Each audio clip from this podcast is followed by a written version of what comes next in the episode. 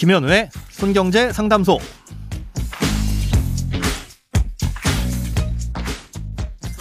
새는 돈 맞고 숨은 돈 찾아드립니다. 손경제 상담소 김현우입니다.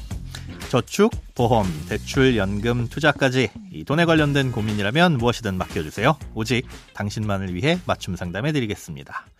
네, 오늘의 사연 한번 들어보시죠. 안녕하세요. 이번에 연말정산을 마쳤는데 조금 찜찜한 구석이 있습니다.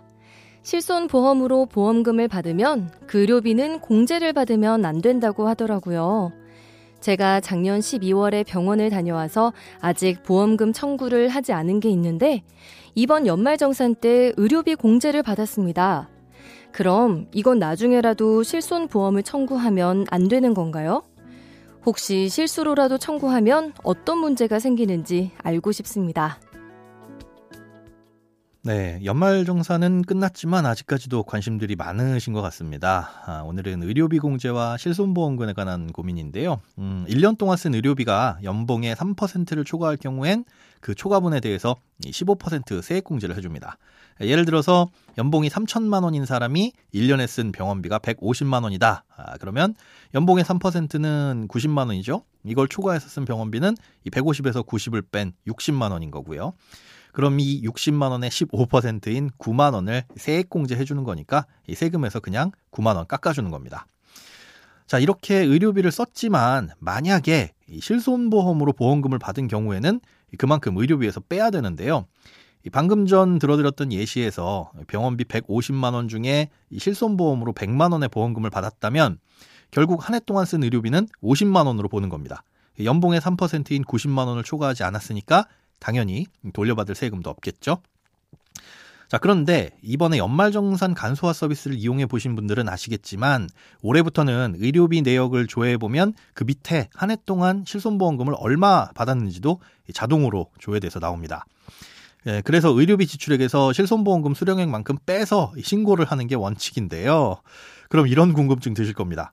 아니 기왕에 자동으로 계산해 줄 거면 그냥 다 알아서 빼고 이 신고해야 될 금액만 보여주면 되는 거 아니야? 이렇게 생각할 수 있는데 그런데 여기에 사연자분 질문에 대한 답이 들어 있습니다. 음, 우리가 병원 다녀와서 바로 보험금을 청구할 수도 있지만 한참 있다 나중에 그러니까 치료가 다 끝난 후에 몰아서 청구하기도 하잖아요. 이 보험금 청구 소멸시효는 3년이라서요. 병원 다녀온 지 3년만 지나지 않는다면 언제든지 나중에 몰아서 청구를 해도 보험금은 지급됩니다. 어, 하지만 이렇게 보험금을 아무리 늦게 받더라도 그 보험금이 언제 쓴 의료비였는지를 따져서 그 해의 의료비에서 빼야 됩니다. 그러니까 사연자분처럼 작년 12월에 쓴 의료비에 대해서 일단 공제를 받았고 이 의료비에 대해서 보험금을 올해 받는다면 이 공제 받은 걸 취소해야 된다는 거죠. 그래서 올해 5월 종합소득세 신고할 때 수정 신고를 하거나 이때를 놓친다면 내년 연말 정산할 때 수정 신고를 해야 됩니다. 아, 그런데 만약 이때 잘못 신고하거나 누락하게 되면 나중에 과소신고 가산세 10% 그리고 지연된 기간에 대해서는 하루에 0.025%의 불성실 가산세를 물게 됩니다.